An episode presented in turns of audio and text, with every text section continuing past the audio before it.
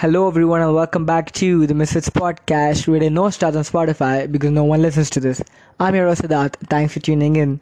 Today's episode is unfortunately going to be much more smaller and a little later in the day than usual, because today's episode was supposed to be something way different. It was supposed to be an episode where I bring in one of my close friends as a guest and we talk about Fortnite and the state of competitive right now in the game and if he's actually enjoying playing the game.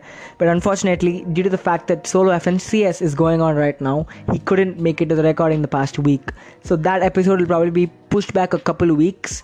But in a couple more weeks, I am going to have a group podcast where I have a bunch of my friends and we just talk about stories from when we went on a school trip. So that's probably going to be really fun. So you guys can look forward to that. On today's episode, however, we are going to talk about the brand new R6 League that was confirmed by Ubisoft on Twitter, and how they're going to franchise the league and they have different divisions where multiple teams from their local areas can actually have a good shot at participating and winning the entire thing and getting into Pro League. And also Sinatraa, who is a professional Overwatch player, has quit playing Overwatch and has switched to Valorant, a game that's not even out yet and does not even have an esports scene, to play in it professionally. And we're also going to talk about the two Valorant esports tournaments that was conducted by T1 in the past week.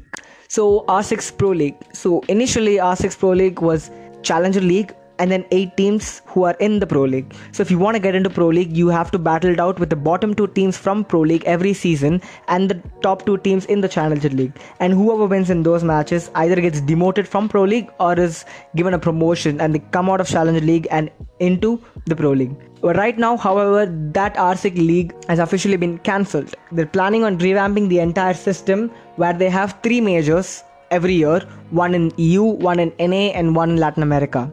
So right now, because there's a transition period, they don't want to completely blow everything that they have been doing for the past 4 years, and this year is going to be a smooth transition period where the Pro League just ended, and later this year we're going to have one major which is in NA, and the end of the year is going to be another major in EU. So this year is just going to be mix and match of the brand new system and the old system. Next year, however, we're going to have the standard one Pro League, 3 majors, and then we'll end off the season with an invitational as we've been doing every single year. So in the brand new R6 League, the regions across the world have been divided into sub-portions in a sense, where EU has sub-portions, where NA is divided into Canada and US division. Where in the US division, 8 professional organizations have been invited to compete in a new offline tournament style in Las Vegas. So basically how this works is that usually when we have Pro League, we used to have it online where the different teams can play from their respective homes or gaming houses, and from there they can actually log online and play a custom match against the other teams.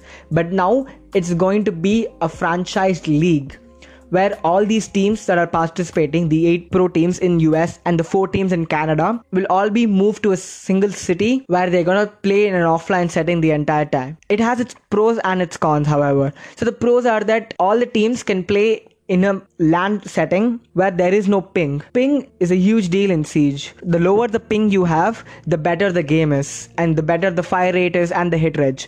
So because of the fact that they are moving into an offline tournament, it basically helps the players perform at their peak. So it'll probably be a really good thing. So the 8 teams and the 8 organizations that have been invited right now are Space Station Gaming, TSM, Dark Zero Esports, EU United, Tempo Storm, Sonics, Disrupt Gaming and Oxygen Esports. So if you look up the lineup, there are a lot of OG teams that we used to love are not here anymore.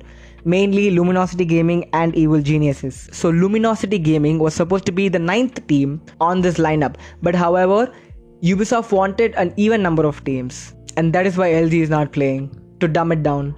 That is the reason why LG is not participating in this league, is because Ubisoft decided to have an even number of teams and not an odd number of teams, which is just dumb. I just feel like LG was robbed out of their spot that they rightfully earned in Pro League, and they've just been scammed, to be honest.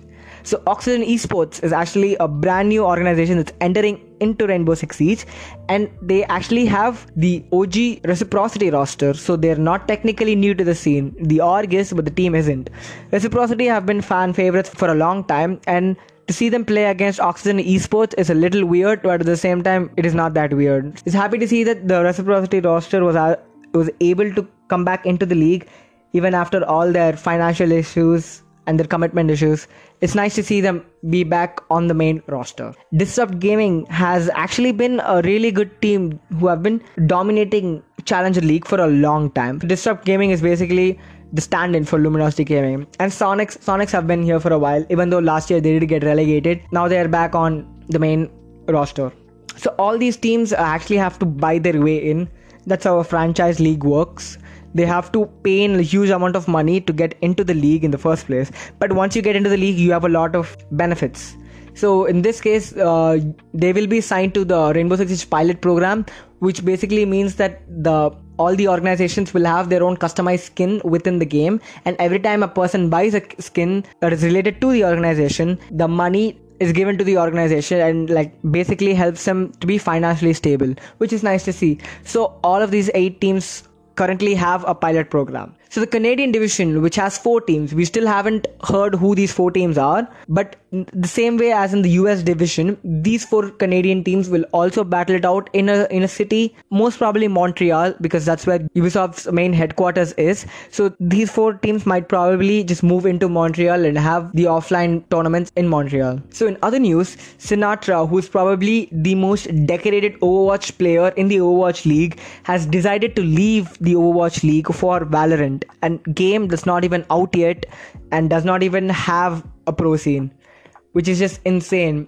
It's like if LeBron James decided to leave basketball and start playing football, or Messi is decided to drop football and start playing, I don't know, cricket or something. So Team Sentinels recently announced details about their new Valorant team, consisting of Sinatraa, ShahZaM, Zams, and Sick. Sick and ShahZaM are actually OG CSGO players who didn't quite make it in the scene and now have switched to Valorant. Sinatraa, as you know, is an ex-Overwatch player, and Zams is an Apex Legend Pro for Sentinels right now, who I think is officially switched back to Valorant and is going to be playing for the new Valorant team with Sinatraa, ShahZaM, Zams, and Sick.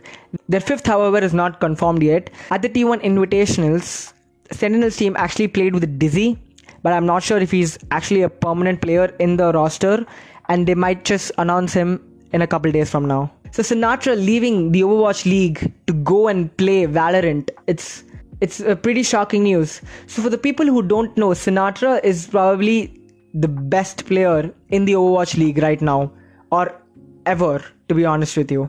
He's probably one of the most mechanically gifted players in the Overwatch League, and not only did he win the entire league, he also won MVP, which not a lot of people can do.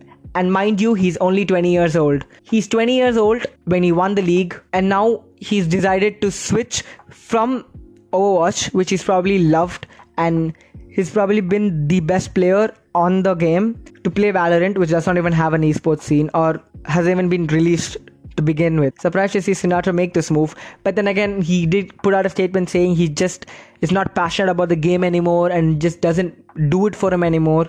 So yeah, I can see why he would want to switch when he's run out of passion and he wants to grind a new game. I mean, I respect that. I get it. So on Valorant Esports news, there were actually 2 invitationals hosted by T1 the couple weeks back, where the first one was a T1 Invitationals and the second one was a T1 Invitational X Nerd Street Gaming Collaboration Tournament. So on the first T1 Invitationals, it was actually won by Team Brax, consisting of Brax, AZK, Hiko, Skadoodle, and Nothing. This is probably one of the scariest teams in CS, and now it's probably still one of the scariest teams in Valorant. They actually bagged the entire thing, and they won the entire tournament, beating Team Dizzy, who came second, with Dizzy, Retties, Zams, Crashies, and Synced. It's nice to see Brax doing well, even though we all knew he was gonna be a beast in this game, but this is his last opportunity to probably be a professional player in a CSGO type setting game. Not only did Team Brax win the entire tournament, Brax also got MVP of the entire tournament, which is nice to see.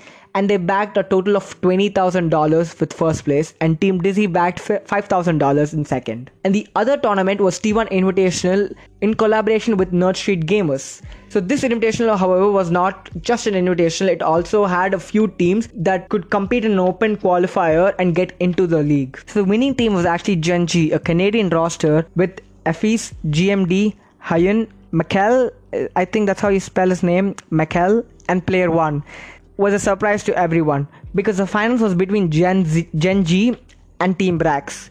And Gen.G were not a team that everyone was looking up to.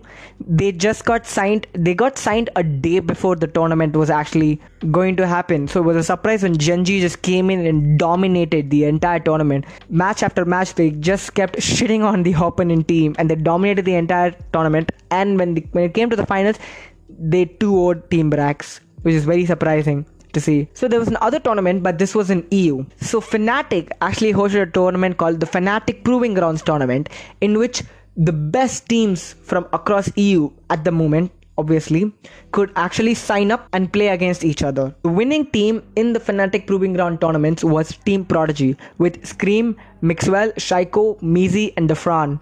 Defran is right now said to be the best player in Valorant at the moment.